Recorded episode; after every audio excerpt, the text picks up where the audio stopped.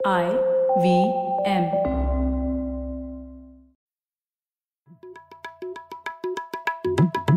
भाई हम हिंदुस्तानियों को बतियाना बड़ा पसंद है। बंगाली में अड्डा उड़िया में खोट्टी कन्नड़ा में हरटे और हिंदी में पुलियाबाजी। इस कला के लिए हमारी हर भाषा में एक शब्द है। हम तीनों तो अक्सर मिलकर पुलियाबाजी करते ही रहते हैं। तो हमने सोचा आपको भी इसमें शामिल कर लिया जाए। तो आइए प्रणय सौरभ और ख्याति के साथ करते हैं पुलियाबाजी। हेलो सौरभ कैसे हैं आप? एकदम बढ़िया प्रणय। तुम बताओ क्या थी? मैं भी ठीक हूँ। कैसे चल रहा है आपकी साइड सब?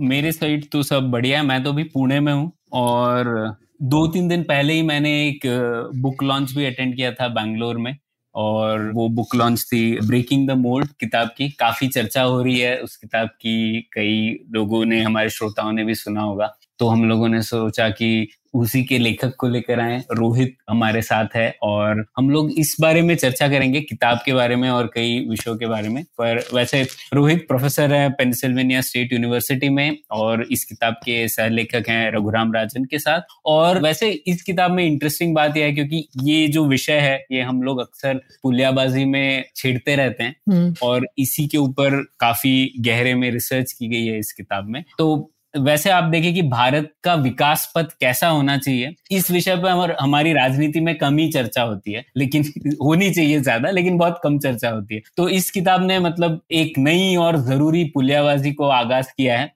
तो उसी पुलियाबाजी पे हम लोग आज एक पुलियाबाजी करते हैं रोहित के साथ। तो रोहित, स्वागत है आपका पुलियाबाजी में। थैंक यू प्रणय सौरभ और ख्याति, मैं बहुत ही एक्साइटेड हूँ। मैं जैसे कि आप लोगों को भी बता रहा था रिकॉर्डिंग से पहले कि मैं बहुत बड़ा फ़ैन हूँ इस पॉडकास्ट का।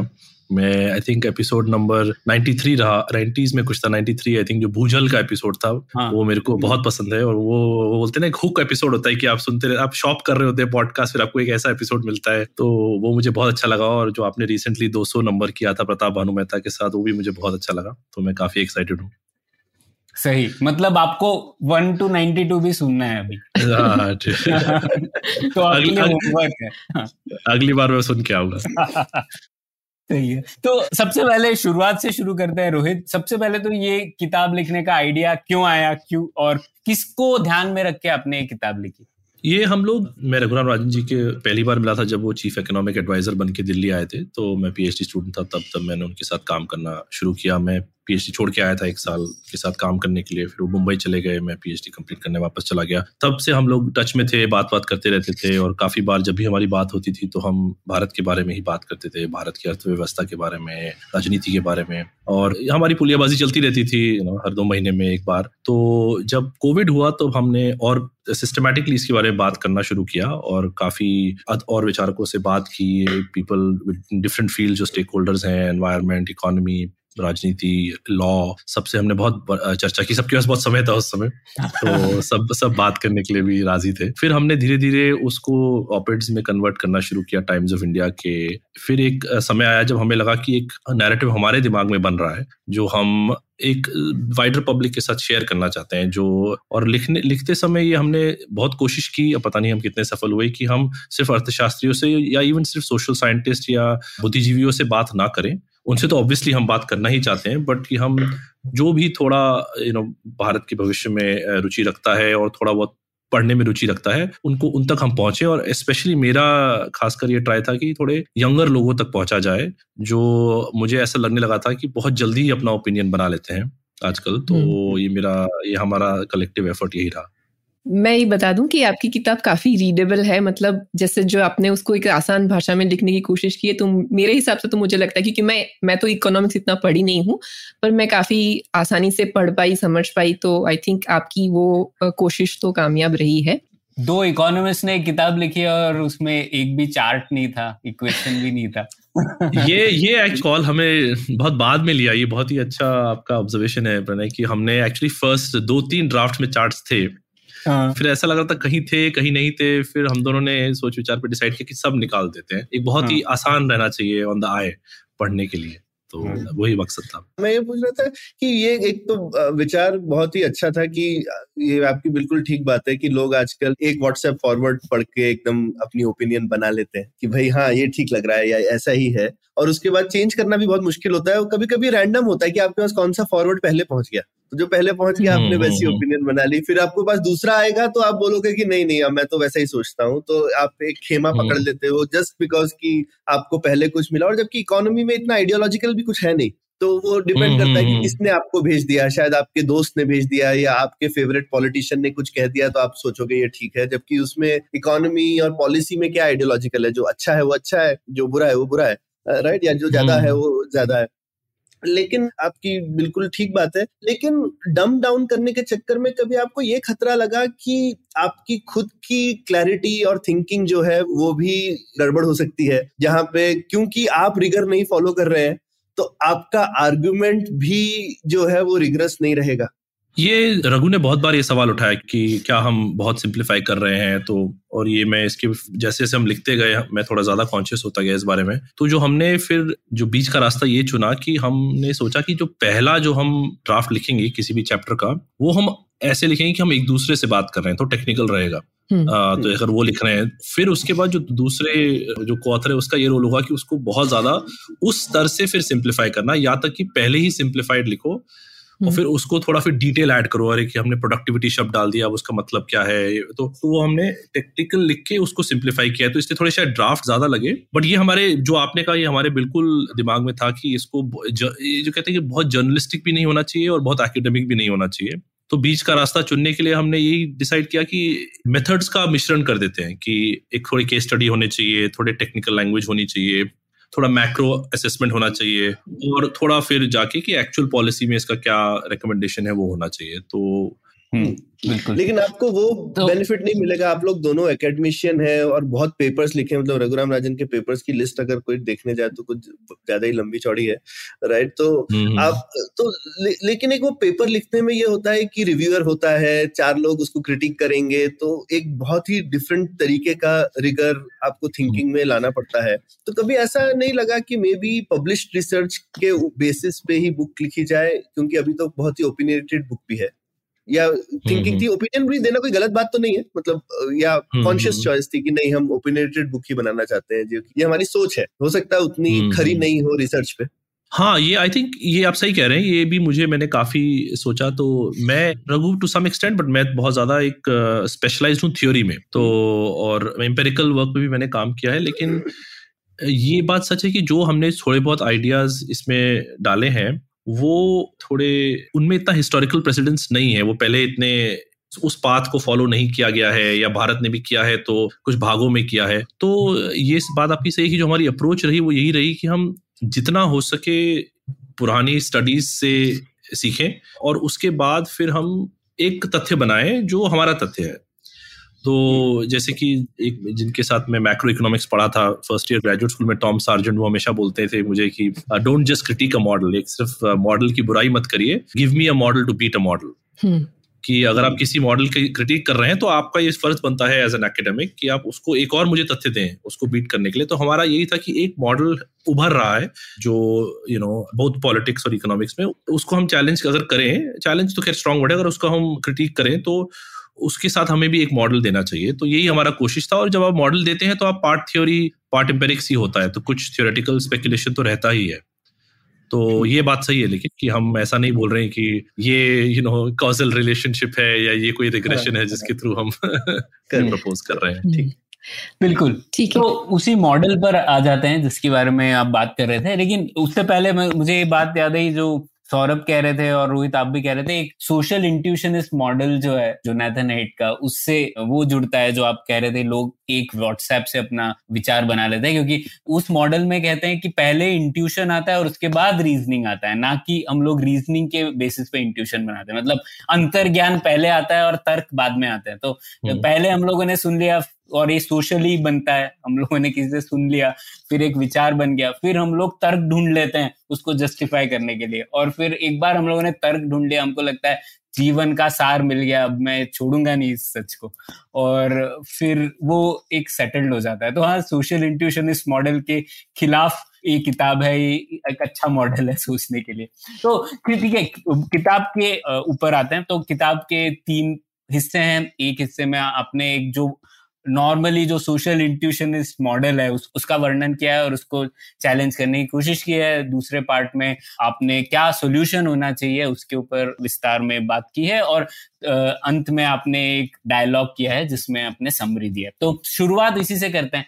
कि जो चीन से हम लोगों ने मॉडल सीखा है चीन ने जो विकास का पथ लिया है डेवलपमेंट का वो आपको लगता है कि हमें भारत को नहीं अपनाना चाहिए या भारत में नहीं चलेगा वो? हम्म। तो ऐसा क्यों आपको लगता है? चीन से तो हम लोग कितने लोग कुछ कुछ सीखना चाहते हैं कई तरीके की चीज़ें भारत। तो आपको क्या प्रॉब्लम है चीन के डेवलपमेंट पाथ से? नहीं नहीं मेरे चीन के मेरे बहुत सारे स्टूडेंट्स हैं चीन से चीन एक बहुत ही एक आई मीन आउटस्टैंडिंग एक मतलब एक मैं सबको बोलता हूँ डेन शाओपिंग की जो बायोग्राफी है एजा उगल की वो आप ज़रूर पढ़ें एक बहुत ही फैसिनेटिंग किताब है जिसमें हम्म। पता लगता है कि कैसे उन्होंने इतना बड़ा अचीवमेंट किया जस्ट इन इकोनॉमिकली स्पीकिंग कि कितने 400 मिलियन लोग उन्होंने पॉवर्टी से निकाला थोड़ा सा इसमें थोड़ा सा बैक ट्रैक करते हैं कि मतलब चीन का जो मॉडल है, एक तरह से ऐसे समझा जा सकता है कि जो, एक हिस्सा जो उसका ऐसे समझा जा सकता है कि जो यूके और यूएस ने भी किया, वो ये था कि आप एक यू नो बेसिकली आप एक एग्रेरियन कृषि इकोनॉमी होते हैं, उससे एक सरप्लस बनता है, अगर आप उसमें अच्छा करते हैं, वो सरप्लस फिर के जो कैपिटल होता है वो थोड़ा सा मूव किया जाता है एक और नेक्स्ट भाग की तरफ़ जिसको स्ट्रक्चरल ट्रांसफॉर्मेशन बोलते हैं तो आप एग्रीकल्चर में अगर अच्छा कर रहे हैं उसमें सरप्लस बन रहा है तो लेबर जो होता है वो फिर एक अलग लेबर वहाँ एग्रीकल्चर से निकाल के मैन्युफैक्चरिंग में डाला जा सकता है और कैपिटल भी उसमें डिप्लॉय किया जा सकता है तो हम्म। ये यूएस और यूके ने भी किया और यूजुअली क्योंकि आपका लेबर बहुत स्किल्ड नहीं होता है और आपका इलीट बहुत छोटा होता है इंटेलेक्चुअल इलीट और और और स्किल्ड इलीट। तो आप यूजुअली यही मॉडल चूज़ करते हैं और फिर जब आप उस पर बहुत अच्छा हो जाते हैं उसका डिमांड बढ़ना शुरू हो जाता है तो क्या होता है कि जब लोगों के पास पैसा आता है तो सर्विसेज़ की डिमांड बढ़ना शुरू हो जाती है सर्विसेज़ सिर्फ़ एक बाल काटने वाले की नहीं रहती है एक वो रेस्टोरेंट जाने वाले की एक मधुशाला जाने वाले की बहुत सारी एक अलग अलग तरह की सर्विसेज़ बन जाती हैं तो ब्रॉडली ये ये मॉडल जो है यूएस और यूके ने भी फॉलो किया, जो एक बहुत इंटरेस्टिंग दिलचस्प चीज़ है कि यूएस और यूके ने जैसे जैसे वो ग्रोथ करते गए वैसे वैसे उन्होंने पॉलिटिकल फ्रीडम भी दिया। ये एक थोड़ा ये फोक विजडम है कि यू नो 1776 में अमेरिका डेमोक्रेसी बन गई ये universal adult franchise twenty century में जाके यूएस में भी आया। UK hmm. में यूरोप में कुछ कुछ देशों में यूरोप में तो सेवेंटीज में जाके वुमेन को वोट दिया गया है। तो बहुत धीरे धीरे करके ये आया। चाइना और कोरिया एक बहुत ही चाइना खासकर एक बहुत ही अद्भुत एक केस स्टडी है क्योंकि उन्होंने वो जो ग्रोथ पाथ था जो पहले एक डेढ़ सौ दो सौ डेढ़ सौ साल ऑलमोस्ट का उन्होंने श्रिंक कर दिया तीस साल में। इतनी रैपिडली वो ग्रो किए। जो उन्होंने फॉलो नहीं किया वो ये था कि उन्होंने धीरे धीरे फिर फ्रीडम नहीं दिया। हम्म। अभी तक अभी जोरी इज़ आउट बट अभी तक देखा जाए तो उस पाथ पे वो चले। वो कुकी कटर मॉडल जो था उन्होंने अप्लाई किया और बहुत अच्छा अप्लाई किया और बहुत कंडेंस पीरियड में वो लोग बढ़े। इंडिया जो था इंडिया एक पहले पॉलिटिकल एक आउटलायर था कि वो एक गरीब और कंसिस्टेंट डेमोक्रेसी रहा। हम्म। एकदम आउटलायर है। आप किसी भी देश यू नो ये तो राम गुहा की किताब में भी ऐसी शुरू होती है इंडिया आफ्टर गांधी। लेकिन भारत जो है मूलन मसला मोटे मोटे तौर पे ये वाला पाथ उसने ब्रॉडली फॉलो नहीं किया। वो एग्रीकल्चर से काफ़ी हद तक लो स्किल और हाई स्किल दोनों सर्विसेज़ में स्पेशलाइज करना शुरू हो गया। हम्म। इसके बहुत सारे कारण है इस पे हम अलग एक कोई पुलियाबाजी कर सकते हैं लेकिन और जो हम एक पक्ष रखते हैं किताब में कि ये जो हुआ भारत में जो हुआ, वो हुआ। हम ये एकेडमिक डिबेट कर सकते हैं कि क्या इंडिया को अथॉरिटेरियन रहना चाहिए था, क्या उससे हमारा मैन्युफैक्चरिंग सोचो आप एक स्पेशल फीचर देखेंगे कोरिया और चाइना के, जो टेक ऑफ़ होता है, वो एक अथॉरिटेरियन सिचुएशन में होता है। कोरिया बाद में डेमोक्राइज कर जाता है, चाइना नहीं करता है। तो ये एक हम एकेडमिक डिबेट कर सकते हैं, क्या भारत को होना चाहिए था अथॉरिटेरियन एंड सो ऑन जो हम ये पक्ष रखते हैं किताब में, शुरुआत करते हैं कि अब जिस स्टेज पे हम हैं, उस स्टेज पे बोथ जो प्रजातंत्र है और जो सर्विसेज़ में जो हमारी बढ़ोतरी हुई है दोनों को एक कमज़ोरी नहीं बल्कि बल के तौर पे देखना चाहिए। हम्म। और अगर आप उसको बल के तौर पे देखते हैं तो आप थोड़ा सा जो होता है ना उस रियलिटी का लेंस थोड़ा घुमाइए और ये सोचिए कि क्या ये ज़रूरी है। हम पहले पहले तो मैं एक सवाल पूछ रहे हैं क्या ये ज़रूरी है कि यही एक मॉडल है जो मैंने कुकी कटर मॉडल जो बताया अभी जो भारत को फॉलो करना चाहिए? ये सवाल हम पूछ रहे हैं। इस सवाल का फिर हम जवाब बिल्डअप करते हैं जैसे आपने बताया पहले भाग में किताब के। तो या मैं मैं रुकता हूँ अगर लेकिन रोहित आपको ऐसा क्यों लगा कि ये ये जो विजडम है अभी इसको तो कोई चैलेंज कर नहीं सकता ये तो हो गया ना इंडिया में। आई मीन सिक्सटी परसेंट हमारा जीडीपी का सर्विसेज़ है इसको आप कोई बदल थोड़ी सकता है।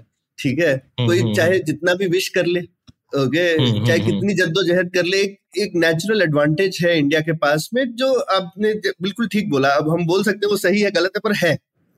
आज का सच ये है कि वो एडवांटेज है हमें और इंडिया जो है वो सर्विसेज़ कैपिटल है दुनिया की मैन्युफैक्चरिंग कैपिटल चाइना हो तो सर्विसेज़ कैपिटल इंडिया है दुनिया की ओके अनडाउटेड है अनबीटेबल है हम्म। ओके ज़बरदस्त ट्रैक रिकॉर्ड है हमको ग्लोबल डिलीवरी हम्म। मॉडल का इन्वेंशन इंडिया ने किया है ठीक है तो ऐसा भी नहीं है कि हम्म, कोई हम्म, छोटे मोटे हम्म। कारनामे किए हैं ज़बरदस्त है ठीक है हम्म। आईबीएम एक्सेंचर वगैरह को पीछे छोड़ के कंपनीज़ बना दी है इंडिया ने इस- पर्टिकुलर हम्म। स्पेस सर्विसेज़ में हम्म, हम्म, तो ये तो और और अभी भी ऐसा नहीं है कि वो छोटा है वो भी बढ़ ही रहा है अभी भी बढ़ रहा है हम्म, ठीक है? उसकी ग्रोथ हम्म, कम भी नहीं हो गई है। तो आपको ऐसा क्यों लगा कि इस चीज़ को आई I मीन mean, शायद हो सकता है कुछ लोग इस पे मन खट्टा कर रहे हो कि भाई ऐसा हो गया हम तो पीछे रह गए या चाइना से ईर्ष्या है पर चलो वो आप दिल में जो भी मना लो पर उससे क्या ही हो जाएगा? तो आपको ऐसा क्यों लगा कि इस चीज़ को आपको चैलेंज करने की ज़रूरत है? हमने चैलेंज नहीं किया ऐसा मैं नहीं बोलूँगा कि हमने हमें ये लगा कि गुरचरण दास की एक बड़ी फ़ेमस लाइन है जो उन्होंने 90s में बोली थी ना कि इंडिया ग्रोज एट नाइट हमको हाँ। ये लगा कि अगर जो आप बहुत अच्छी खूबी आपने बताया ये जो जो इंडिया का जो रेवोल्यूशन हुआ है सर्विसेज़ में और ये जो जो आपने बहुत अच्छा बताया इसको मैं इस तरह पुट करूँगा कि नॉट ओनली कि हमने आईटी बेसिक आईटी एक्सपोर्ट से स्टार्ट करके वी हैव जो इकोनॉमिस्ट बोलते हैं gone up the value chain of services actually हम इतना एक Yeah, अच्छा कर रहे हैं। और आप तो आप लोग बैंगलोर में है तो आप तो जानते ही हैं कि कितना you know Bangalore is the crown jewel of India in the twenty first century in some sense तो ये चैलेंज ये, एक ये हुआ कि अब भारत को अगर जो प्रधानमंत्री जी ने जो एक बहुत अच्छा एम्बिशन रखा है जिसको जो बहुत एक्साइटिंग है जो कि एम्बिशन होना चाहिए कि दो हज़ार सैंतालीस तक क्या भारत एक विकसित देश बन, बन सकता है। तो जो दूसरा हम सवाल पूछते हैं इंट्रोडक्शन में वो ये है कि can India grow rich before it becomes old क्या भारत वृद्ध बनने से पहले विकसित बन सकता है? हम्म। तो अब अब मैं दोनों सवाल दोनों जो वन लाइनर्स को साथ में रखता हूँ कि अगर ये इसका जवाब यस है तो इंडिया के not afford to grow at night only hmm, कि भारत को दिन में भी दौड़ना पड़ेगा। हम्म। ठीक है तो अगर भारत को दिन में भी दौड़ना है तो उसको कुछ चीज़ें प्रायोरिटाइज करनी पड़ेगी क्योंकि हम अभी भी गरीब देश हैं। ढाई हज़ार पर कैपिटा इनकम है हम्म। ठीक है और जैसे कि जस्ट आपके श्रोताओं के लिए कॉन्टेक्स्ट में बता दें अगर भारत की ढाई हज़ार डॉलर पर कैपिटा इनकम है चाइना की साढ़े बारह हज़ार डॉलर है कोरिया की पैंतीस हज़ार डॉलर है करंट प्राइस यूएस ठीक है तो हम यहाँ पे हैं अभी। हम्म। तो आप बिल्कुल सही कह रहे हैं कि ये चलता रहेगा अनलेस कोई बहुत ही कोई इंटरवेंशन कर दे या कोई सर्विसेज़ को श्रिंक करने की कोशिश करे ये चलता रहेगा और चलना भी चाहिए हम्म। अब सवाल ये है कि at the level of policy. सरकार की जो पॉलिसी है उस पे किस तरफ़ रुझान होना चाहिए किस तरफ़ हमारे को और इसमें ये पॉलिटिकल सिस्टम और वी थिंक ये तीनों का मिश्रण है एक पॉलिटिक्स सोसाइटी और इकोनॉमिक्स ऑब्वियसली हम इकोनॉमिक्स पे ज़्यादा बोलते हैं क्योंकि हम हम अर्थशास्त्री हैं कि ये किस तरफ़ सरकार का सोसाइटी का और इकोनॉमी का रुझान होना चाहिए किस तरफ़ भारत को जाना चाहिए। तो वो हमें लगता है कि थोड़ा इसमें थिंकिंग चेंज हो रही है जो ठीक है इसमें एक्सपेरिमेंटेशन होना चाहिए पॉलिसी में कि आप क्या पॉलिसी काम कर सकती है भारत के लिए क्या पॉलिसी काम नहीं कर सकती है। लेकिन आप जो रिसोर्सेज हैं भारत के हम्म। वो इस तरफ़ डाइवर्ट नहीं होने चाहिए जो पाथ हमें ऐसा लगता है कि वो ज़्यादा रिटर्न नहीं देगा। Both in terms of employment in the long long in terms of uh, total output of the economy. Rohit ज़्यादातर अभी जो रिसेंटली जो डेवलपिंग कंट्रीज़ मैन्युफैक्चरिंग में अपने आप को पोजीशन करने की कोशिश कर रहे हैं उनका हम देखेंगे कि ज़्यादातर जगह पे उनकी गवर्नमेंट्स ने ही अपनी पॉलिसीज़ के थ्रू ज़्यादा मैन्युफैक्चरिंग को आकर्षित करने की कोशिश करी हुई है और काफ़ी सारे उसमें सफल भी हो रहे हैं। आप बोल सकते हैं बांग्लादेश या वियतनाम अभी रिसेंट उसके एग्जाम्पल्स हैं। तो आप ये काफ़ी स्ट्रांगली बता, कह रहे हैं कि आप इस टाइप की, कि सरकार स्पेसिफिकली सब्सिडीज देख के मैन्युफैक्चरिंग कंपनी को बुलाए, इस अप्रोच के अगेंस्ट आप अपना आर्ग्यूमेंट रखते हैं राइट तो थोड़ा उस पर बताइए कि आपको ऐसा क्यों लगता है? ये थोड़ा सा नुआंस्ड इशू है कि ऐसा नहीं है कि सरकार को कभी भी यू नो फैसिलिटेट नहीं करना चाहिए इंडस्ट्री हम्म। को ये हम पक्ष नहीं रख रहे हैं हम्म। हम ये पक्ष यू नो ये तो ऑब्वियसली सच यूएस में भी हो- होता है हुआ है और ऐसा ऐसा नहीं है कि सरकार का कोई रोल नहीं होता है अर्थशास्त्र को फैसिलिटेट इकोनॉमी को फैसिलिटेट करने में लेकिन ये हम ज़रूर कह रहे हैं कि जिस तरह से हम अभी ये कर रहे हैं we have been there before हम पहले जा चुके हैं वहाँ पे। हमें ऐसा नहीं लगता कि भारत की जो एक जो जो जो टर्म हम लोग बहुत कैजुअली यूज़ करते हैं स्टेट कैपेसिटी में इतना कुछ बदलाव हुआ है कि सडनली हम लोग अब इंडस्ट्रियल पॉलिसी बेहतर कर सकते हैं जैसे हम पहले कर रहे थे। क्योंकि नब्बे तक के दशक तक हम लोग यही कर रहे थे। इसमें कोई लिटरली हम यही कर रहे थे। इम्पोर्ट टैरिफ बढ़ा रहे थे और हम कुछ सब्सिडी दे रहे थे कुछ चुने चुनिंदा उद्योगियों को हम्म। ठीक है? तो हमें ऐसा लगता है पास्ट एविडेंस देख के कि जो बहुत टेक ऑफ़ किए हैं इंडस्ट्रीज़ इंडस्ट्रियलिस्ट इकोनॉमी के जो क्षेत्र हैं उसमें बियॉन्ड फैसिलिटेशन बेसिक फैसिलिटेशन की इंफ्रास्ट्रक्चर प्रोवाइड कर दिया वर्कफोर्स में हेल्प करने की कोशिश की। हम्म। भारत में डायरेक्ट इंटरवेंशन जब भी हुआ है वो ज़्यादा सक्सेसफुल नहीं हुआ है। हम्म, तो ये एक बात। दूसरी बात कि हमें ऐसा लगता है कि आप थोड़ा ये एक सोच थोड़ी चाइना फेटिश की से सीमित हो गई है कि जो सरकार को इंटरवीन वहीं करना चाहिए जहाँ पे आप आके एक असेंबली की फैक्ट्री लगा दें। हम्म, और फिर आप होप करें कि आप वो जो बोलते हैं कि वैल्यू चेन के ऊपर जाएँगे बिकॉज़ वो तो हो ही जाएगा नेचुरली क्योंकि वही होता है चाइना में हुआ कोरिया में हुआ बहुत देशों में नहीं हुआ। तो ये एक हम, जो काउंटर एग्ज़ाम्पल जो एक एक पक्ष रखते हैं कि एक, जो चाइना में जो टेक ऑफ़ हुआ, वो एक एक फाइनेंशियल टाइम्स की जो ब्यूरो चीफ थे, हम उनको कोट करते हैं कि वो कहते हैं कि एक्चुअली जो बाहर की दुनिया में लगता है चाइना में उसके बिल्कुल विपरीत हो रहा था, वो बोलते हैं कि ऑलमोस्ट एक डार्विनियन कंपटीशन था कॉम्पिटिटिव क्रोनियज्म बोलते हैं उसको, कि लोकल कंपटीशन इतना ज़्यादा था चाइना में कि अगर आप एक फैक्ट्री चाइना में सेटअप करने जा रहे हैं तो आप किसी शहर में उतरेंगे तो आपके उस शहर के पाँच मेयर से मुलाकात होगी इमीडिएटली और वो हम्म। कम्पीट कर रहे होंगे अगले वाले शहर के साथ आपके यहाँ वो मिनिस्टर ऑफ़ कॉमर्स से नहीं मिलेंगे आप एयरपोर्ट पे हम्म। तो एक एक मॉडल है हमारा मॉडल क्या है हमें ऐसा लग रहा है कि जो हमारा कोरिया में भी बहुत सारी स्टडीज़ की गई है कोरिया में इंडस्ट्रियल पॉलिसी एक जो होते हैं निर्मम निर्मम रूथलेसनेस एक होता है ना जो एक रूथलेसनेस से की गई थी तो जो आप डैनी रॉड्रिक और नेथन लीन जी का एक बहुत अच्छा नया पेपर आया है जिसमें उन्होंने लिखा लिखा है कि जो सबसे एक इंपॉर्टेंट क्राइटेरिया होता है to let losers go hmm, कि क्या आप कितने साल तक देंगे पॉलिसी आप कब तक देंगे किनको देंगे और अगर कोई परफॉर्म नहीं कर रहा है तो एक कोरिया में एक रूथलेसनेस थी सैमसंग के साथ भी उनको शुरू से एक्सपेक्ट किया गया था कि वो ग्लोबली compete करेंगे।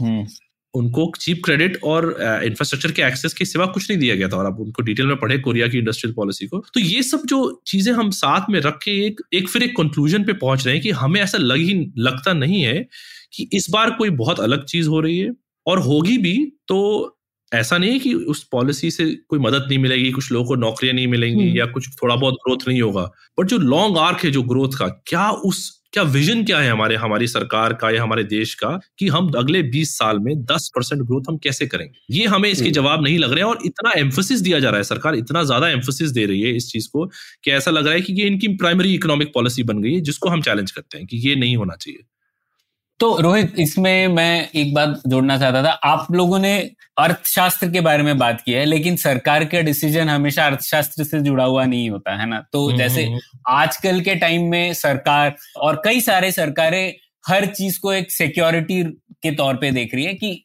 चीन पर हमारी निर्भरता इतनी नहीं होनी चाहिए। कई कारण है होनी चाहिए नहीं हम लोग बाद में बात कर सकते लेकिन हर सरकार यूएस या भारत की हो उन लोगों को लगता है कि हमें जितनी निर्भरता हो वो गलती हो गई बॉस अब कम करना है हमको। और उसके लिए हम लोगों को कुछ करना है तो ये सोच रहे हैं कि हम लोग चीन पर हमारी जो मैन्युफैक्चरिंग के लिए निर्भरता है उसे कम किया जाए। और उसके लिए इसकी आड़ में कई सारी पॉलिसीज़ को छूट मिल गई है और कई सारी सब्सिडीज भी बेशक से दी जा रही है कई देशों में।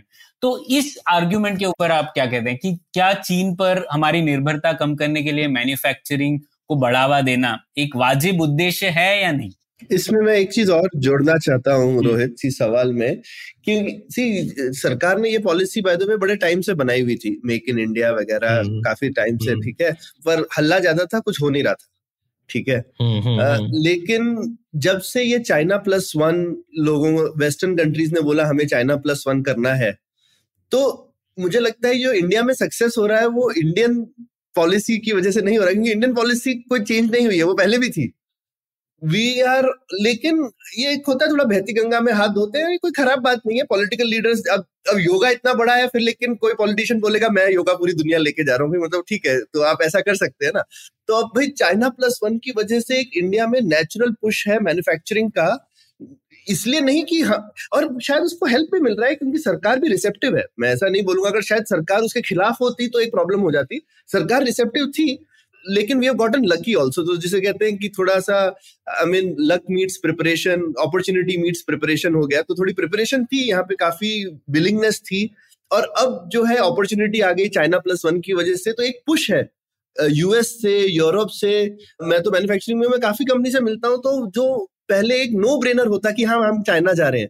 अभी वो बोलते हैं यार चाइना नहीं जाना है। अब फिर वो सोचते हैं कि हम्म, इंडिया जा सकता हूँ वियतनाम जा सकता हूँ थाईलैंड जा सकता हूँ एटलीस्ट सोच रहे हैं। और उसमें इंडिया के पास कुछ लोग आ रहे हैं। आई मीन वियतनाम थाईलैंड वगैरह बहुत बड़े बेनिफिशियरी हैं बट कुछ ना कुछ तो इंडिया भी आएँगे।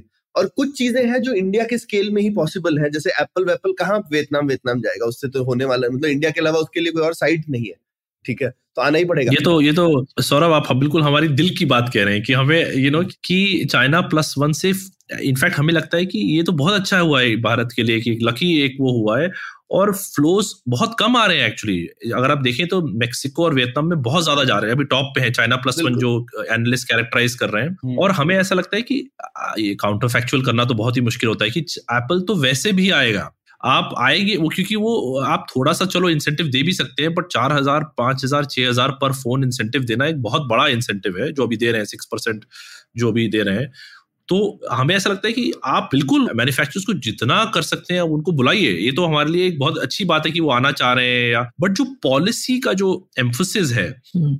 वो किधर होना चाहिए? जैसे कि जो हम लोग एक जो एग्ज़ाम्पल देते हैं कि आप यू you नो know, क्या और इसमें प्रणय तो यू नो एक्सपर्ट है इन पे किताब भी लिखी है कि आ, क्या हमें फैब्रिकेशन करना ज़रूरी है और मैं आता हूँ सिक्योरिटी के सवाल पे कि हमें ऐसा लगता है कि आप इतना हमारी जो हायर एजुकेशन यूनिवर्सिटीज हैं जहाँ से रिसर्च होके ये सब प्रोडक्ट्स बनाए जा सकते हैं भारत में हम्म। इतना बुरा हाल है कि आप दो तीन नई यूनिवर्सिटी बनाने के के बजाय अगर आप इतनी सब्सिडी दे रहे हैं किसी को आने के लिए आप, आप क्वांटिफाई करिए ना ये साढ़े हम्म। साढ़े सोलह हज़ार करोड़ माइक्रोन प्लांट के लिए दिया जा रहा है और पूरे भारत का जो पूरे का पूरा हायर एजुकेशन बजट है सेंट्रल वो चौवालीस हज़ार करोड़ है तो वन थर्ड से भी ज़्यादा आप सब्सिडी एक प्लांट के लिए दे रहे हैं हम्म। जिसमें पाँच हज़ार शायद नौकरियाँ उत्पन्न होंगी। लेकिन मैं ये मैं ये बिल्कुल सही बोल रहा हूँ कि ये आ, ये जो सौरभ का सवाल जो पहले मैं बताता हूँ कि चाइना प्लस वन से इंडिया में फ्लोज आने चाहिए। इनफैक्ट अगर आप डेटा देखेंगे तो एफडीआई भारत में लास्ट दो साल में कम हो गया है। ग्रोथ बढ़ी है लेकिन एफ़ नंबर्स कम हो गए तो एक्चुअली हमें बहुत एक्टिवली परस्यू करना चाहिए इनको आने का मौका देना चाहिए। लेकिन उसका अगर आप थोड़ा लॉन्ग टर्म देखेंगे कि आप सरकार का खुद का डॉक्यूमेंट है, जो उन्होंने पीएलआई जो पहला डॉक्यूमेंट निकाला था कि भारत में करीब आठ से बारह परसेंट की मार्जिन है, जो मैन्युफैक्चरर्स को नुकसान होता है because of all the constraints that we have तो वो कैसे सही किया जाए, उस पर हमें ऐसा लगता है कि साथ साथ जैसे कि जैसे फ्लोज आ रहे हैं, और ज़्यादा फोकस करना चाहिए। सिक्योरिटी का सवाल मैं डिफेंस एक्सपर्ट तो नहीं हूँ प्रणय बट लेकिन पुख्ता तौर से मैं ये बोलूँगा कि बिल्कुल होना चाहिए। जो अगर ऐसा कोई हमें, अगर जो जानकार लोग हैं जिनको ऐसा लगता है कि सिक्योरिटी रीजंस की वजह से फॉर एग्जांपल या स्ट्रेटेजिक रीजंस की वजह से हमें अगर डाइवर्सिफाई करना है China diversify away from China तो बिल्कुल करना चाहिए। उसका मतलब मुझे, हमें ये नहीं लगता और हमें किताब में लिखते भी हैं हमारा सेक्शन है उसमें, कि आपको सब कुछ भारत में ही करना चाहिए। कुछ चीज़ें करनी चाहिए डिफेंस के लिए ऑब्वियसली हमें इन्वेस्ट करना चाहिए और ये सरकार करने की कोशिश भी कर रही है। हम बहुत पिछड़ गए हैं डिफेंस मैन्युफैक्चरिंग में। लेकिन क्या हम सब कुछ भारत के अंदर कर सकते हैं? ये मुमकिन ही नहीं है आज की तारीख में, चाहे वो चिप्स हो या you know five G technology हो या कुछ भी हो तो हमें जितना हो सके और दोस्त बनाने चाहिए। लोगों के साथ यू नो अगर अगर एक चीज़ चाइना से आ रही है तो दो और जगह जिसे डाइवर्सिफिकेशन ऑफ़ सप्लाई चेन बोलते हैं दो और जगह से हमारे पास वो चीज़ आनी चाहिए।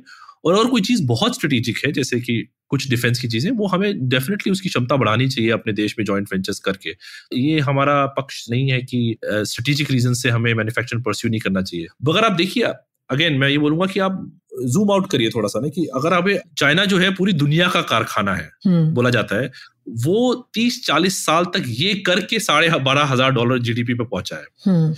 तो आप कर लीजिए आप जो स्ट्रेटेजिक आपको मैन्युफैक्चरिंग करनी है उस पर एम्फोसिस दीजिए कोई प्रॉब्लम नहीं है। बट आपका विजन क्या है? भारत किस चीज़ में उसका कंपेटेटिव एडवांटेज है? किस चीज़ में वो वैल्यू चेन में ऊपर जा सकता है? और किस चीज़ में वो टोटल आउटपुट अपना बहुत बढ़ा सकता है और दुनिया को सप्लाई कर सकता है?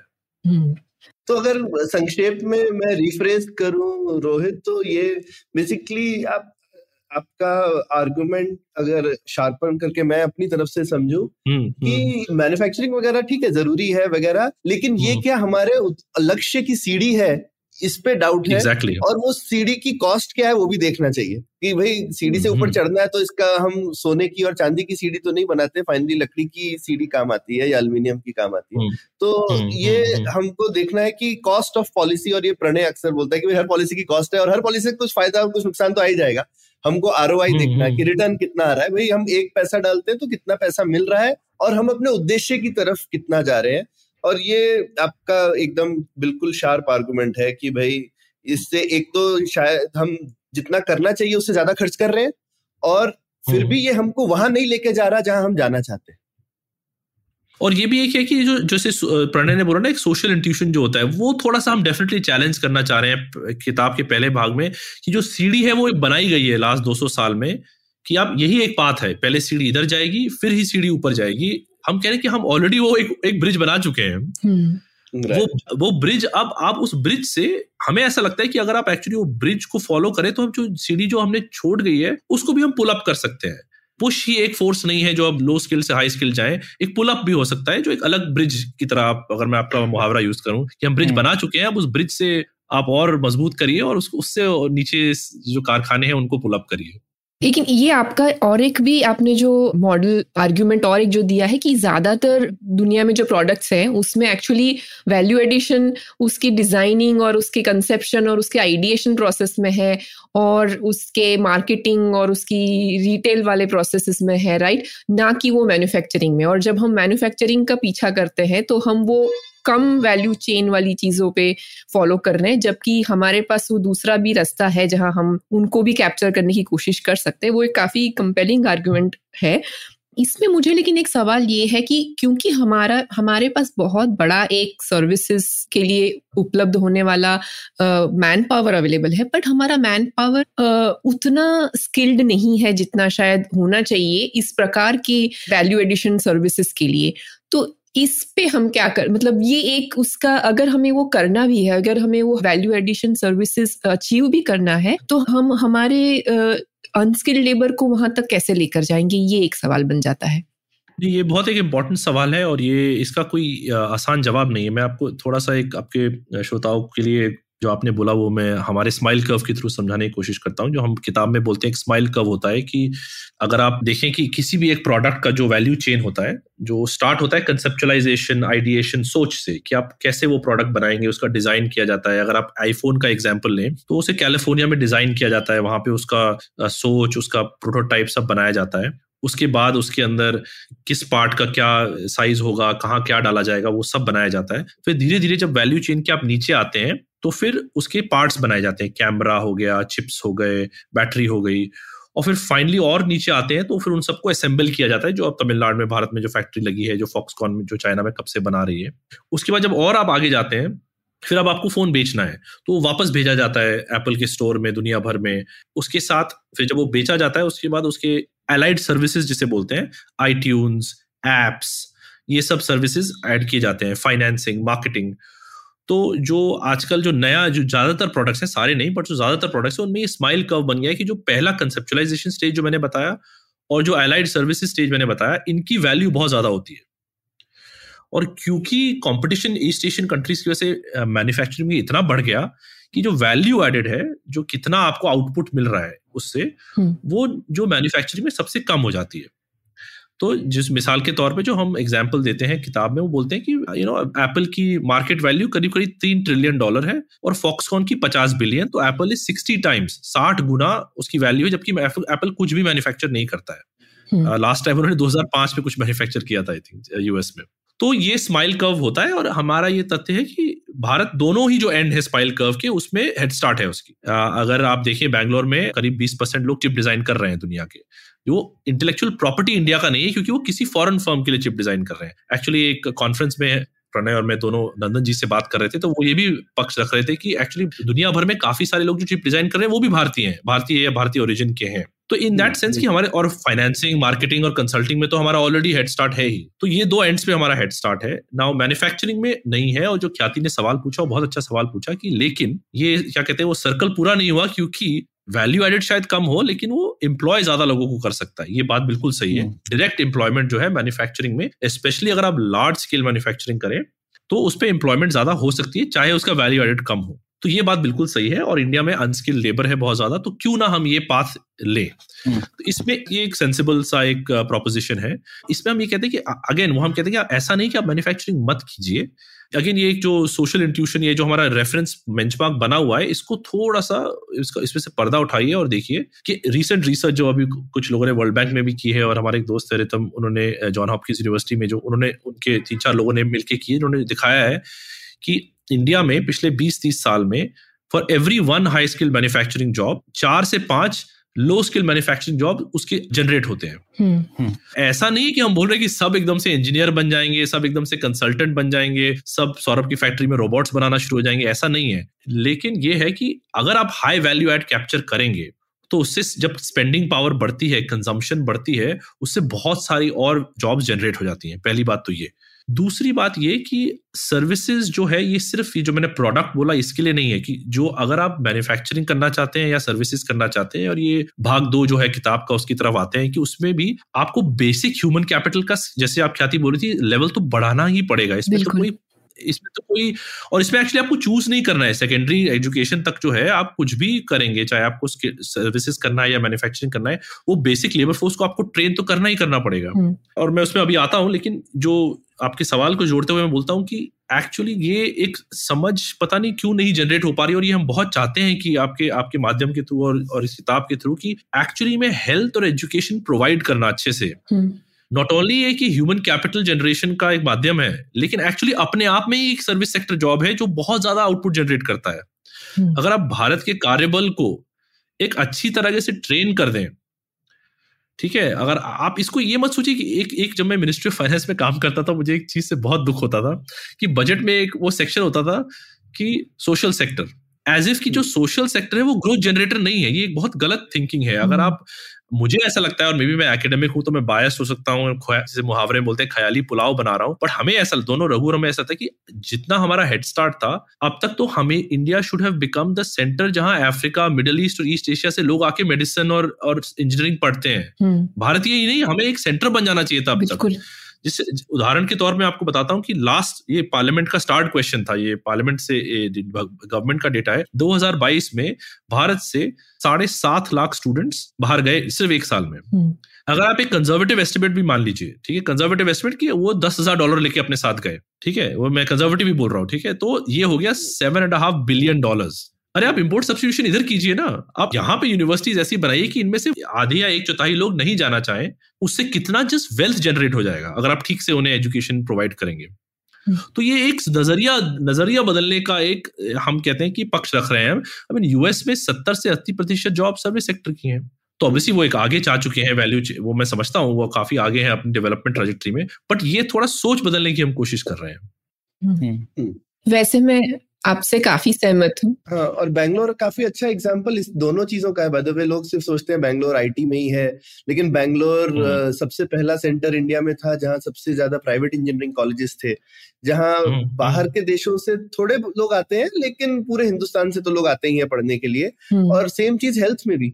Middle East Africa South East Asia से कितने लोग अपना इलाज करवाने बैंगलोर आते हैं चेन्नई चेन्नई भी आते हैं पर बैंगलोर बहुत बड़ा सेंटर है इंडिया में बाहर के लोगों का इलाज करने के लिए। तो ये आई मीन बैंगलोर डेफिनेटली एक मॉडल है हम तो काफ़ी इस चीज़ को हम पहले पुलियाबाजी में डिस्कस भी कर चुके हैं कि कितनी वर्सेटाइल। सर्विस इकोनॉमी है बैंगलोर सिर्फ़ एक आईटी की आईटी के भरोसे नहीं है ये चीज़ तो और ये हमको लगता है कि ये ये थोड़ा सा ये थोड़ा सा अगर हम सोच थोड़ा एक्सपैंड करें तो ये इंदौर और भोपाल में भी हो सकता है और एक्चुअली कम प्राइसेस पे हो सकता है तो यू नो थोड़ा क्योंकि बैंगलोर ऑलरेडी मतलब सैचुरेट हो रहा है इन इन सर्विसेज़ से तो हम्म। ये एक सोच हम थोड़ा चेंज करना चाहते हैं कि और अगर भारत, हम अपने अपने पॉपुलेशन डिविडेंड के बारे में इतने दिनों से बोल रहे हैं राइट लेकिन पॉपुलेशन से डिविडेंड ऐसे तो नहीं आएगी ना एजुकेशन के बिना कैसे आएगी? तो ये तो मुझे लगता है, हमारे जैसे देश के लिए तो एजुकेशन एक नॉन नेगोशिएबल है जिसपे खर्चा करना ही पड़ेगा और उस पर तो ध्यान देना ही पड़ेगा। नहीं तो जैसे आपने कहा कि मैन्युफैक्चरिंग के लिए भी वो ज़रूरी है और सर्विसेज़ के लिए भी ज़रूरी है तो उसके बिना तो क्या होगा? ये बहुत ही, हम भाग दो में बहुत, ये किताब के यू नो काफ़ी ज़ोर डालते हैं इस बात पे कि आप एक, आप कैसे एक्सपेक्ट कर सकते हैं कि एक देश में जहाँ 35 परसेंट बच्चे अभी भी मेल न्यूट्रिशन से शिकार, के शिकार हैं उनको आप किस तरह ये कार्यबल बनेंगे ना हमारा 20 साल में? कि अगर आप स्केल सोच रहे हैं, कि मैन्युफैक्चरिंग से स्केल आप सर्विसेज़ में सोचे या मैन्युफैक्चरिंग में सोचे, जो एक ह्यूमन पोटेंशियल है हमारे भारतवासियों का, इसमें अभी बहुत काम करना बाकी है और एक ऑलमोस्ट जिस तरह एक ऑब्सेशन देखा गया था, मैं तो कहता हूँ कि एक पॉजिटिव ऑब्सेशन देखा गया था भारत में टॉयलेट्स बनाने के लिए या पटेल जी की स्टैचू बनाने के लिए, इस लेवल के ऑब्सेशन से एक्चुअली हमको ये प्रॉब्लम मिशन मोड जिसे बोलते हैं, इसको टैकल करना पड़ेगा, वरना ये जो डेमोग्राफिक डिविडेंड बोलते हैं नाइटमेयर बन सकता है। और इसमें तो हम लोगों ने एक एपिसोड भी किया था एमबीबीएस सीट्स के ऊपर, जैसे कि, और भारत में अब विश्व में सबसे ज़्यादा मेडिकल कॉलेजेस हैं, तकरीबन 600-700 हो गए, लेकिन नंबर ऑफ़ मेडिकल सीट सिर्फ़ एक लाख हैं, जबकि चीन में एवरी ईयर तीन लाख हैं मेडिकल सीट्स तो हम लोग अपने मेडिकल कॉलेजेस को भी स्केल नहीं कर पा रहे हैं। इतने रेगुलेटरी हर्डल्स हैं और अगर हम लोग उसी को कम कर ले मतलब इसमें सरकार को शायद इतना बड़ा रोल करने की भी ज़रूरत नहीं है कि खुद नए कॉलेज खड़े करे, वो तो कर ही रही है, लेकिन अगर हम लोग उस चीज़ को भी सॉल्व कर लेंगे नेशनल मेडिकल कमीशन की वगैरह की वजह से तो जो ऐसे आप लोग कह रहे थे, जो लोग बाहर जा रहे हैं यूक्रेन में जाके कोई पढ़ रहा है कजाकिस्तान में जाके कोई पढ़ रहा है, वो, जबकि हम लोग को चाहिए कि अफ्रीका से लोग आने चाहिए भारत में, अब मेडिकल में तो आ सकते हैं, लेकिन इस तरीके की नीतियाँ भी हैं, और हम लोग इसके बारे में सोचते भी नहीं है तो ये तो बहुत और और प्रणय ये बहुत एक्चुअली अपने बहुत ही अच्छा एग्जांपल दिया बिकॉज़ इसमें जो अगेन जो एक विजन का जो एक वो है ना कि आपको ऐसा लगता है कि चलो यार हमने इतने मेडिकल कॉलेज बना दिए भारत में इतना इतना रिक्वायरमेंट है उससे तो हम दस ऐसा नहीं बिकॉज़ भारत से भी देखा जा रहा है कि बहुत सारे डॉक्टर बाहर जा रहे हैं बिकॉज़ अपॉर्चुनिटीज़ बेटर है वहाँ पे ये सब। तो गिवन की जो वेस्ट है और ईस्ट भी एक्चुअली बहुत एज कर रहा है आप देखिए नेशनल हेल्थ सर्विस जो है यूके का उसमें बहुत शॉर्टेज है डॉक्टर्स की बहुत ज़्यादा। तो भारत को इतना एम्बिशियस होना चाहिए कि आप एक्चुअली करें कि नहीं हम दुनिया भर के लिए डॉक्टर्स ट्रेन करेंगे तो लेकिन वो ट्रेन यहाँ पे होंगे। तो आ, हम जो एक एग्ज़ाम्पल देते हैं एक बहुत ही खूबसूरत हमें लगा क्रिश्चियन मेडिकल कॉलेज वेलोर का एग्ज़ाम्पल देते हैं। एक बहुत ही मिशन ड्रिवन कॉलेज है बट कितने सालों से दशकों से वो एक जो ये एक मॉडल है ये हमें मॉडल बहुत अच्छा लगता है कि जो मॉडल है कि वो एक हॉस्पिटल है एक रिसर्च सेंटर है और एक टीचिंग इंस्टीट्यूशन भी है। और ये तीनों जो ये चीज़ें हैं ये एक दूसरे जो, जो एम्स भी है लेकिन ये प्राइवेट है और ये तीनों जो चीज़ें हैं ये एक दूसरे को री करती हैं। तो ये एक विजन से अगर हम एक्चुअली हेल्थ के डॉक्टर्स को ट्रेन करें तो ये अपने आप में जैसे मैं बोला था एक बहुत बड़ी मार्केट बन जाएगी। और दुनिया में इतनी डिमांड है इस चीज़ की तो ये एक सोच आगे वही मैं कह रहा हूँ ये भी एक और आप देखिए तो ये सर्विसेज़ सेक्टर के अंदर आता है। अगर आप वो जो आंकड़े होते हैं जो बजट लाइन में ये मैन्युफैक्चरिंग में नहीं आएगा एग्रीकल्चर में नहीं आएगा ये सब सर्विस सेक्टर में आएगा आपका आंकड़ा। हम्म, हम्म। ये सही बात। तो आ, मतलब छोटे में कहें तो आप ये कहना चाह रहे हैं कि भारत को और महत्वाकांक्षी होना चाहिए क्योंकि हम लोग हम्म। के और एडवांटेजेस हैं और उस लेकिन हम लोगों को सर्विस के बारे में बहुत सी नेगेटिव कॉन्ोटेशन रहती है ना जैसे कि अगर आप हम्म। बोलेंगे कि यार पूरे विश्व में भारत के चिप डिजाइनर्स होने चाहिए और डॉक्टर्स होने चाहिए हम लोग को ये सकारात्मक लग रहा है कई लोगों को ये नकारात्मक लगेगा कि क्या है ये हम लोग दूसरों के काम कर रहे हैं हम लोगों को यहीं पर ही होना चाहिए तो इस इस सर्विसेज़ से ये चीज़ जुड़ी रहती है कि हम लोग दूसरों का काम कर रहे हैं और खुद के भारत की शक्ति बनाने के लिए कुछ नहीं कर रहे हैं। तो इसके ऊपर आप क्या कहते हैं? ये इसके ऊपर, ये मुझे इसमें बहुत, मेरे साथ एक बहुत इंटरेस्टिंग वो हुआ था कि जब मैं हमारे इंस्टीट्यूशन से मेरा एक कुछ हर तीन चार साल में लैपटॉप हमें एक नया मिलता है हमारी यूनिवर्सिटी में तो मैंने जब अपना लैपटॉप खोला तो मैं मैं इसी एक्चुअली मैं इसी सवाल के बारे में सोच रहा था कि ऐसा क्यों है? और मैंने देखा कि उस लैपटॉप में लिखा था डिजाइंड इन कैलिफ़ोर्निया। तो मेड इन चाइना नहीं लिखा था। आप सोच रहे हैं कि वो एक माइंडसेट चेंज हो चुका है कैलिफ़ोर्निया में। तो एक जो एक ऑब्सेशन है कि जैसे एक ऑब्सेशन होता है अच्छा भी है ऑब्सेशन कि मेक इन इंडिया जो ऑब्सेशन है is just that you are thirty years late कि दुनिया बदल रही है। आपको दुनिया के जो जो आपके जो जो आपके विचार हैं जो आपके एम्बिशंस हैं वो भी दुनिया के साथ बदलने चाहिए। तो ये एक दिन में नहीं बदलेगा दो दिन में नहीं बदलेगा। एक एक होता है एक, एक बल दर्शाने वाला एक चीज़ होती है कि हमने ये भारत में बनाया। बिल्कुल बनाइए आप कटिंग एज मिसाइल्स बनाइए आप हेलीकॉप्टर्स बनाइए। लेकिन हम जो एक एग्ज़ाम्पल देते हैं इसमें भी एक दिलचस्प चीज़ ये है कि आपके श्रोताओं ने शायद पहले सुना हो कि अगर आप एक कोई भी चीज़ खरीदते हैं जैसे आपने फ़ोन खरीदा या कार खरीदी उसको एक फिनिश्ड प्रोडक्ट फिनिश्ड गुड बोला जाता है ठीक है? मैन्युफैक्चर्ड एक फिनिश्ड गुड बोला जाता है। हम्म। उसके अंदर इंटरमीडिएट गुड्स लगते हैं तो आपके फ़ोन में कैमरा लगता है गाड़ी के अंदर स्टीयरिंग व्हील लगता है ठीक है?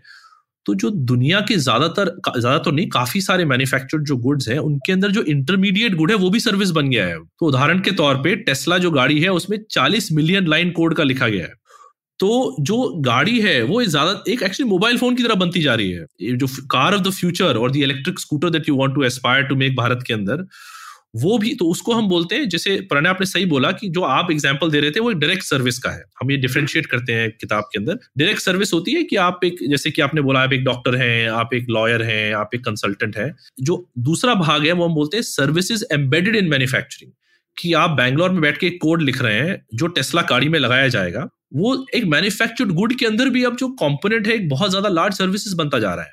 Supply hmm. चेन बहुत डिटेल हो गए हैं तो उसमें जैसे आपने बोला चिप डिज़ाइन जो कर रहा है, वो आप जो चिप खरीद रहे हैं वो अगर डिज़ाइन नहीं करेगा तो चिप कभी बनेगा नहीं। तो वो भी एक सर्विस है जो is embedded in manufacturing Pranay को मैं कहना चाहता था कि प्रणय, वो जो एक तुम इसमें बिल्कुल मुझे लगता है कि कभी कभी ठीक भी लोग बोलते हैं कि भाई हाँ अगर आप सिर्फ़ बंदा सप्लाई करते हो कि भाई, आप आदमी ले लो स्किल्ड पर्सन जिससे इंडिया की सर्विसेज़ कंपनी शुरू भी हुई थी तो थोड़ा सा वो सर्विसेज़ में भी वो कम वैल्यू एडिंग समझाई जाता है। पर जब आप उसको एज ए पैकेज कर लेते हो एज ए ऑफरिंग तो प्रोडक्टाइज सर्विस ऑफरिंग जिसको बोलते हैं तो एक हॉस्पिटल जैसे बोलते हैं तो हॉस्पिटल एक ब्रांड है और एक प्रोडक्टाइज सर्विस ऑफरिंग है। उसमें लेकिन जो मैन पावर है, वो एक लेबर फोर्स सर्विस ऑफरिंग है। तो लेकिन उसके लिए हायर एंड सर्विसेज़ देने के लिए एक आपको और ज़्यादा स्किल्ड लेबर लगता है। आप देखोगे कि एक्चुअली यूके ने इस चीज़ में बहुत अच्छा किया है ब्रांडिंग वगैरह। खासकर आप मीडिया प्रॉपर्टीज़ देख लो who wants to be a millionaire big brother वगैरह इतनी सारी मीडिया प्रॉपर्टीज़ डिसप्रोपोर्शनेटली यूके में बनती है ठीक है? फिर उनको उनकी रॉयल्टी मिलती है। वो क्या करते हैं? उसका फॉर्मेट बनाते हैं राइट हम्म। लेकिन अब उसका इम्प्लीमेंटेशन तो बहुत लोग करते हैं। इंडिया में भी बिग बॉस चल रहा है वो सर्विसेज़ का काम है लेकिन उसकी रॉयल्टी हम्म। जा रही है बिग ब्रदर के पास में यूके के पास है? अब वो सत्तर कंट्री में बिग बॉस चल रहा है या बिग ब्रदर नाम से जिस भी नाम से चलता है वो सबकी रॉयल्टी लेकिन एक को मिलती है जिसने वो फॉर्मेट इन्वेंट किया या फिर कौन बनेगा करोड़पति जो कि who wants to be a billionaire जो प्रॉपर्टी बनाई। तो आप किस तरह से सर्विसेज़ में भी और ऊपर जा सकते हैं ये भी एक सोचने वाली बात है। और ये जो हाई एंड सर्विस को प्रोडक्टाइज करना एक नई चीज़ है और ये बहुत मॉडर्न इकोनॉमी की चीज़ है। और ये हम्म। ऐसा नहीं कि शायद हिंदुस्तान में हम नहीं कर सकते लेकिन हम उतना नहीं करते जितना करना चाहिए। जितनी हमारी क्षमता है उससे हम बहुत कम करते हैं। यही पक्ष हम किताब में रहने की कोशिश करें कि एक ये अभिलाषा एम्बिशन जो है हम्म। ये उस तरफ़ जाना चाहिए अब। कि आप वो किस, ये जो प्रोडक्टाइज जो आप कह रहे हैं इस इसमें हम बोलते हैं किताब के अंदर कि एक बहुत इंपॉर्टेंट रोल जो है, वो सोसाइटी यूनिवर्सिटी और इंडस्ट्री का जो जो कनेक्शन है, उसमें होना चाहिए एक्चुअली क्योंकि आप कमर्स आप सोसाइटी में एक, आप आप रिसर्च करते हैं यूनिवर्सिटीज में आप प्रोडक्ट के बारे में कंसेप्चुलाइज करते हैं और फाइनेंशियल मार्केट से फिर आप कमर्शलाइज करके इंडस्ट्री उसे लोगों तक पहुंचाती है। इस पे हमें बहुत फोकस करना चाहिए, इस पे हमें बिल्कुल और ऐसे जैसे कि सौरभ बोल रहे हैं ऐसा नहीं कि हम ये नहीं कर सकते हम ऑलरेडी कर रहे हैं। हम्म। हम छोटे छोटे पैमाने पे ये कर रहे हैं। हमें इसको बहुत बड़ा बनाना चाहिए।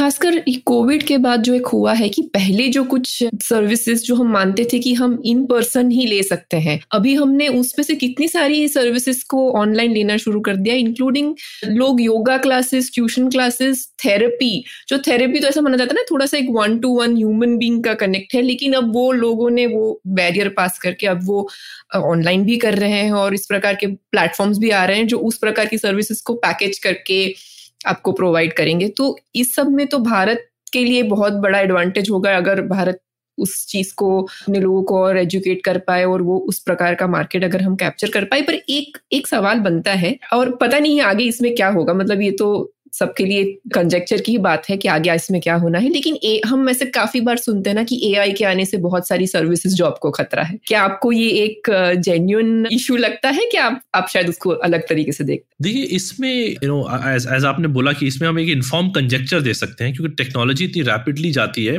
बट इसमें अगेन हिस्ट्री को एविडेंस पढ़ के जब भी टेक्नोलॉजिकल ब्रेक थ्रूज हुए हैं, चाहे कितने भी बड़े हुए हों, कैसे, क्या हमने सीखा है उससे? इसमें मैं ये बोल, हमने, ये एक सेक्शन है किताब में जो इसके बारे में डिस्कशन करता है।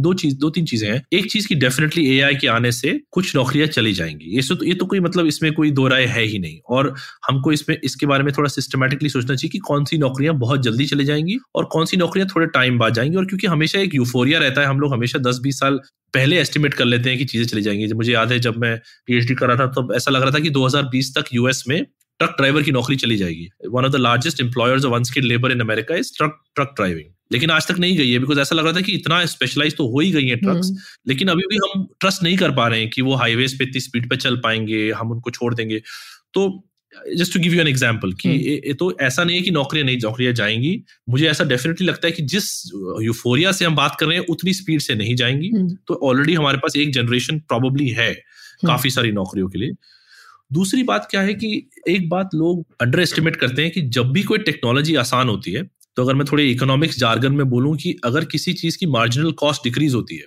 तो उसकी डिमांड भी बढ़ जाती है हम्म। तो इसका क्या मतलब आपको उदाहरण देता हूँ मैं कि जैसे कि अगर आप देखें आपको याद होगा जब मैं जब हमारे घर में 99 या 2000 में पहली बार एक कंप्यूटर आया था तो उसमें हम लोग एक फ़ाइल स्टोर करने के लिए एक बड़ा सा फ्लॉपी ड्राइव होता था हाँ। ठीक है तो फ्लॉपी ड्राइव में चार पाँच छह सात आठ दस फ़ाइल से ज़्यादा नहीं आ सकती लेकिन जैसे जैसे डेटा का कॉस्ट घटा।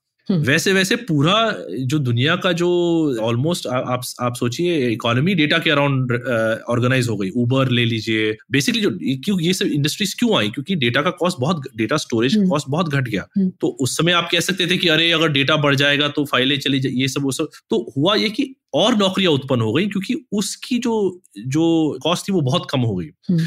तो कहने का ये मतलब है कि अगर एआई से थिंग्स लाइक कोडिंग या सर्च बेसिक रिसर्च की कॉस्ट और भी घट जाए हम्म। तो उससे और ऐसी नौकरियाँ उत्पन्न हो जाएगी जो हम अभी इमेजिन भी नहीं कर सकते। ठीक बात है। और ह्यूमैनिटी ने हमेशा ऐसे किया है वो कुछ ना कुछ घुमा फिरा के कोई ना कोई नौकरियाँ ढूंढ हम निकाल लेते हैं नई लोगों के लिए।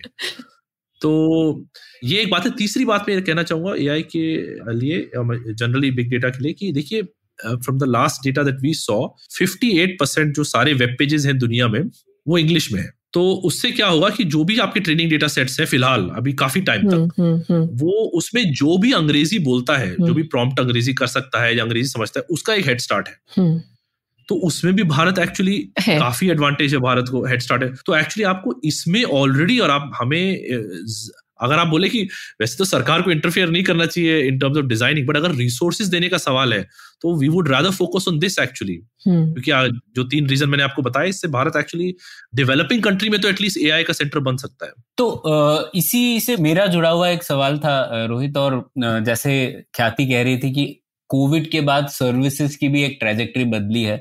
तो एक जो रिचर्ड बॉल्डविन है, जो सप्लाई चेन पर काफ़ी लिखा है उन्होंने उन्होंने भी ये कहा था कि इंडस्ट्रियल ऑटोमेशन और एआई की वजह से भविष्य के शायद मैन्युफैक्चरिंग ग्लोबल वैल्यू चेन छोटी हो जाएँगी, लेकिन जो फ्यूचर सर्विसेज़ जीवीसीज हैं, वो और लंबी हो जाएँगी और मल्टीलैटरल अग्रीमेंट्स और सर्विसेज़ ट्रेड की वजह से स्पेशली क्योंकि प्रोटेक्शनिज्म जो रहता है, वो मैन्युफैक्चरिंग के ऊपर ज़्यादा रहता है लोगों को कंपेयर टू सर्विसेज़ मतलब कितनी चीज़ें डिज़ाइन हो रही है चिप इंडिया के कोई, इसमें किसी को कोई फ़र्क नहीं पड़ रहा है इतने प्रोटेक्शनिज्म नहीं है, लेकिन कुछ मैन्युफैक्चर चाइना में हो रहा है, उसके ऊपर लोगों को प्रॉब्लम है है ना? तो लेकिन इससे एक सवाल ये आता है कि हम लोग मल्टीलैटरल अग्रीमेंट्स में है ही नहीं।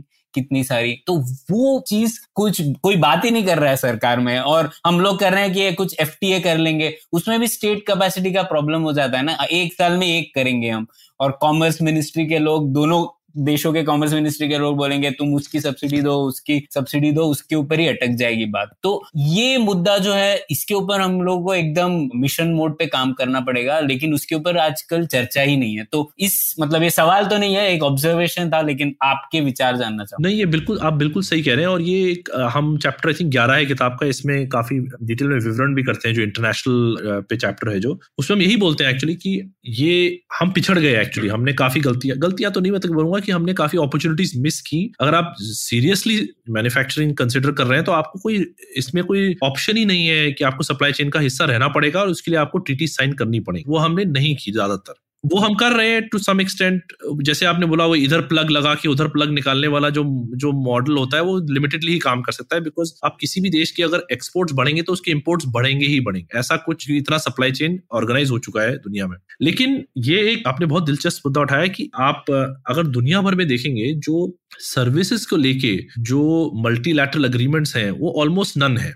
तो उसमें भारत को हमें ऐसा लगता है actually you know Jaishankar ji जैसे हमारे इतने टैलेंटेड फॉरेन मिनिस्टर हैं उसमें हमें क्या कहते हैं लीड लेना चाहिए कि आप उसमें रघु हमेशा मुझे बोलते हैं कि you know whenever from his experience of being part of various organisations IMF भी और, और भारत सरकार की तरफ़ से भी ही सेज कि if you wield the pen कि अगर आप पहला ड्राफ्ट लिखें उससे बहुत फ़ायदा हो जाता है। तो भारत ज़्यादातर पहला ड्राफ्ट नहीं लिखता है, वो किसी को लिखने देता है और फिर एडिट करता है।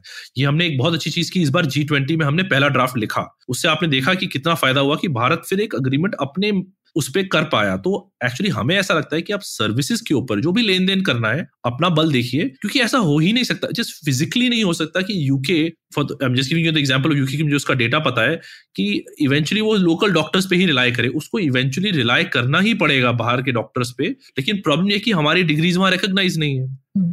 किस तरह आप सिंप्लीफाई करें? ये नहीं कि भारत की डिग्रीज आप डायरेक्टली रखने से अगर कोई टेस्ट हो या कोई सिंपल कोई टेस्ट भारत, भारतीय डॉक्टर दे सके, उनके लोगों से कंसल्ट करने के लिए, जैसे ख्याति कह रही थी, अगर थेरेपी हो सकती है ऑनलाइन तो बेसिक जो मेडिसिन है not complicated surgery of course अभी तो बहुत टाइम लगेगा टेक्नोलॉजी को वहाँ पहुँचने में। बेसिक जो जो मेडिसिनल जिसमें सबसे ज़्यादा डिमांड है एनएचएस में नेशनल हेल्थ सर्विस में यूके में, उसमें भारत के डॉक्टर्स को पार्टिसिपेट करना चाहिए तो उसमें एक्चुअली भारत को लीड लेनी चाहिए मल्टीलैटरल रूल्स बनाने के लिए उसको एक लीडर बनना चाहिए कि कैसी सर्विसेज़ एक्सचेंज हो सकती हैं। क्योंकि at the end of the day जैसे आपने बोला यू you नो know, एक एक साइकिल को रोकना आसान है या एक कार को रोकना आसान है एयरवेव्स को रोकना बहुत मुश्किल है। तो जो आप प्रोटेक्शनिज्म है वो आप एक्चुअली सर्विसेज़ में करना अभी तक हो सकता है। बाद में इसमें भी होना शुरू हो जाए बट अभी तक अगर भारत इसमें लीड ले तो हमें बहुत फ़ायदा हो सकता है। ये बहुत सही बात कही आपने। एक्चुअली जैसे कि मैं एक कंपैरिजन ढूंढ रहा था, जैसे मैन्युफैक्चरिंग में एक इंफॉर्मेशन टेक्नोलॉजी एग्रीमेंट हुआ था डब्ल्यू के तहत, शायद उन्नीस सौ छियानवे के करीब। तो उसमें सब देशों ने अग्री किया कि इंफॉर्मेशन टेक्नोलॉजी गुड्स जो है, उसके ऊपर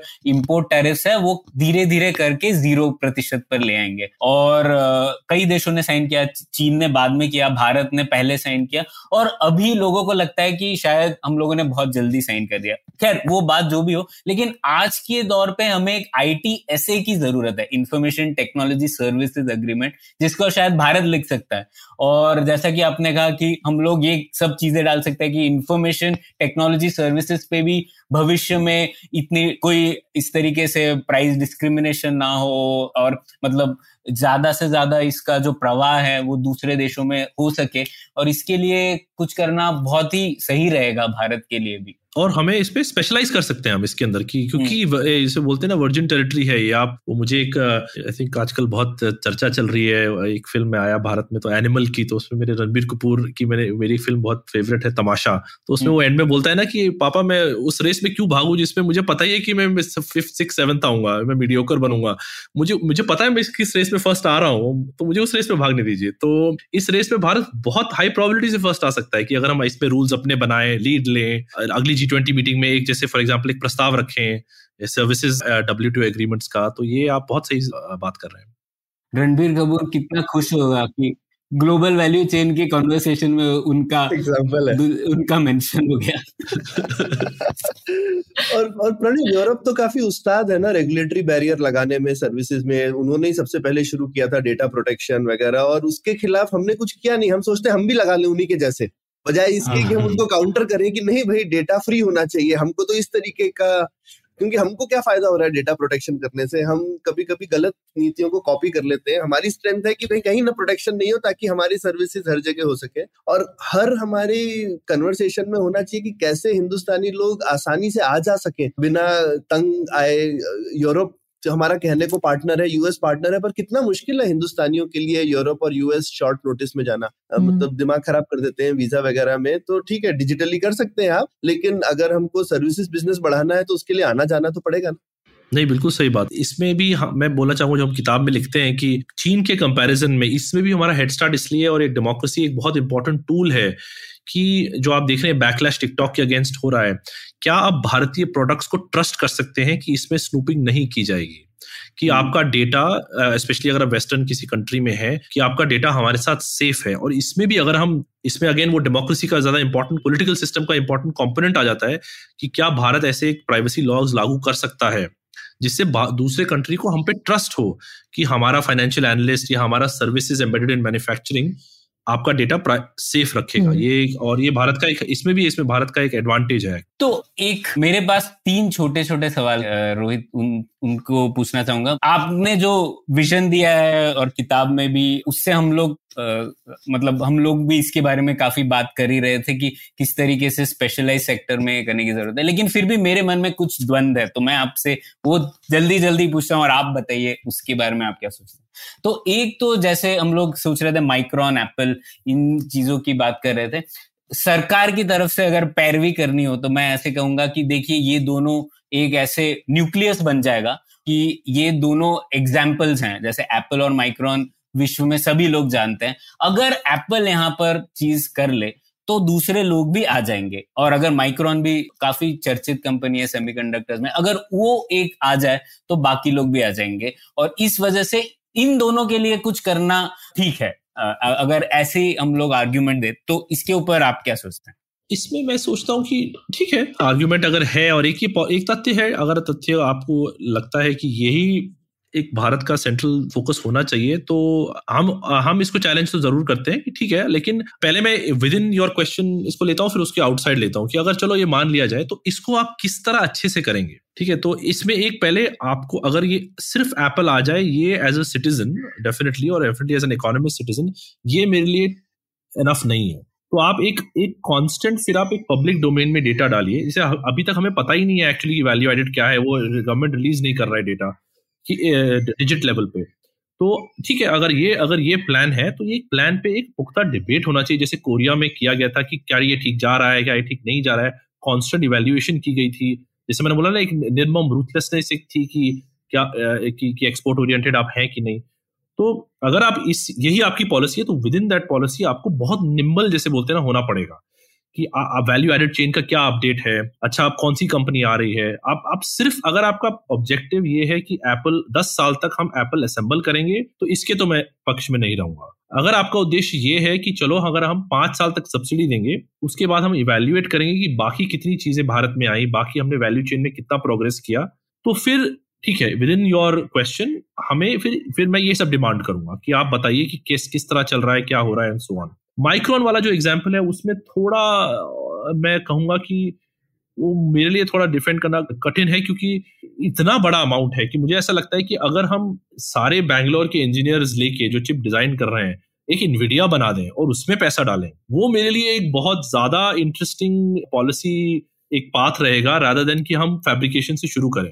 और इत, वो भी थर्ड फोर्थ जनरेशन चिप जो हम बना रहे हैं, हम लॉजिक चिप तो नहीं बना रहे हैं वहाँ पे तो ये मुझे ऐसा लगता है कि हमें उस पर फोकस करना चाहिए और उसके बाद डिसाइड करना चाहिए ठीक है अगर फैब्रिकेशन भी करना है तो किस तरह से भारत लाया जाए या किस तरह हमारे को किस तरह हमारे हम बाकी देशों के साथ एक सेटअप करें कि हम वहाँ भी बिकॉज़ रिमेम्बर पूरा चाइना भी नहीं कर पाया उन्होंने एक पॉलिसी रखी कि हम सब कुछ चाइना में कर लेंगे और वो नहीं कर पाए इवेंचुअली उनको भी एसएमएल से मशीनें वगैरह खरीदनी पड़ी एंड सो ऑन तो ये मेरा पक्ष एक है कि अगर आप कर ही रहे हैं आपने मान ही लिया है तो ठीक से करिए हम्म। हम्म। और हाँ ठीक से करने करने के लिए जो क्षमता चाहिए आ, क्या वो है और इवेल्युएट कॉन्स्टेंटली इवेल्युएट करिए सब सब। और मोटे तौर पे मैं ऐसा लगता है कि और इस इन्हीं रिसोर्सेज के इंटेलेक्चुअल फ़िज़िकल कैपिटल कहीं और अगर लगाए जा सकते हैं बेहतर उस पर ध्यान दीजिए। दूसरा मेरा सवाल था, जैसे आपने वैल्यू एडिशन और एक स्माइल कर्व की बात की, उसकी एक्चुअली जैसे सेमीकंडक्टर क्षेत्र में तो वो स्माइल कर्व थोड़ी अलग हो गई है और स्माइल कर्व नहीं रहती है। जैसे वैल्यू एडिशन आप अगर चिप्स के ऊपर देखें तो आज के तौर पे 33 percent value addition design segment में हो रहा है और 33 परसेंट मैन्युफैक्चरिंग में भी हो रहा है एडवांस सेमीकंडक्टर्स के लिए।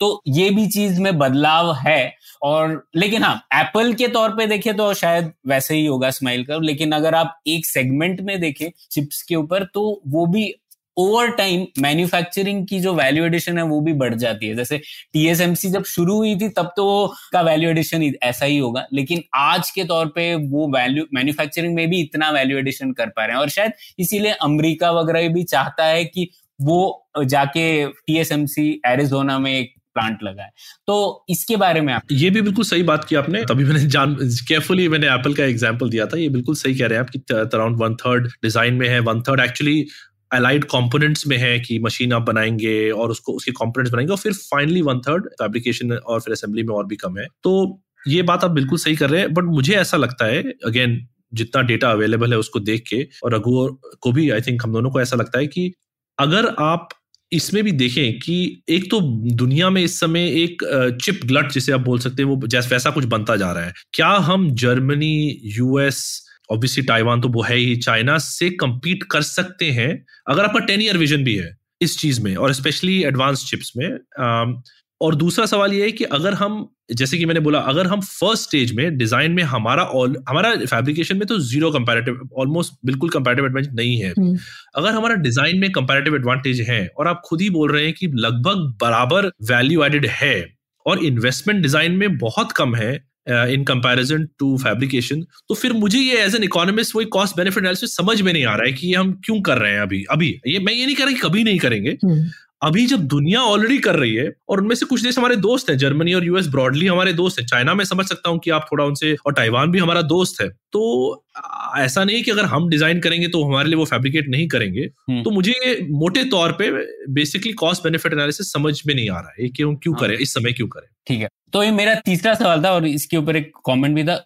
मुझे मैं आपकी इस बात से सहमत हूँ कि प्राथमिकता हमारी थोड़ी गड़बड़ाई हुई है कि हम लोग मतलब डिज़ाइन में हम लोग क्यों नहीं कर रहे हैं और एफर्ट क्यों नहीं डाल रहे एक्चुअली हम लोग आप सब स्कीम्स देखे उसमें डिज़ाइन तो कोई बात भी नहीं कर रहा है, हम लोग। इंडियन सेमीकंडक्टर मिशन के अंतर्गत ही नहीं आती वो सीडैक मैनेज कर रहा है उन, उनके हम्म। ऊपर क्या कैपेबिलिटीज है मैनेज करने की मुझे नहीं पता हम्म। लेकिन फिर भी एक और पॉइंट था मुझे लगता है कि ये जो पंद्रह सोलह हज़ार करोड़ है वो इतना बड़ा प्रॉब्लम नहीं है मेरे हिसाब हम्म। से प्रॉब्लम यह है कि हम प्राथमिकता गलत है और सोलह हज़ार करोड़ मैं इसलिए कह रहा हूँ क्योंकि आप सरकार लेवल पर देखें तो उस नंबर का जैसे आपने कंपैरिजन किया एजुकेशन के साथ तो वो तो एक स्टॉक और फ्लो कंपैरिजन हो गया ना जैसे सोलह हज़ार करोड़ हम लोग बोल रहे हैं वो हर साल थोड़ी ना देंगे और वो भी जो कंपैरिजन आपने एजुकेशन के साथ किया वो सिर्फ़ यूनियन गवर्नमेंट के बजट से किया जबकि हेल्थ एजुकेशन का तो कॉन्करेंट लिस्ट सब्जेक्ट है तो स्टेट से भी आएगा। तो एक्चुअली सरकार के पास काफ़ी पैसा है। हम्म, हम्म, हम्म। कर, अगर करना चाहे तो। और।